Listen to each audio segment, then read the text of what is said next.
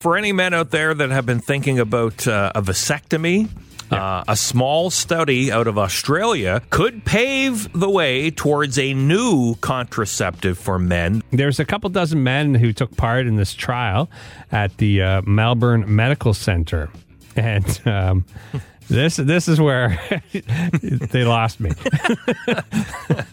it's a, a hydrogel that gets pumped into the ducts through which the uh, sperm travels, and it'll block the sperm uh, from from leaving um, the testicles. The testicles, Right. yeah. So So hydrogel is pumped in to block the sperm. yeah, Oh.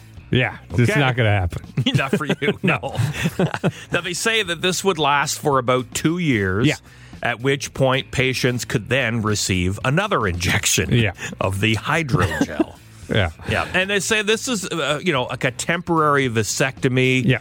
um, it might be more appealing than traditional permanent versions. Yeah. um, hundreds of guys wanted to take part in this trial. So far, four men have undergone the injections, and scientists will keep tabs on the subjects. yeah. Well, I, I guess if their partner gets pregnant, they know it didn't work. Well, back to the drawing board. Okay, we're going to mark that down. really sorry, Bill. We we we thought it would work. It was supposed to. Did you hear that? That didn't work.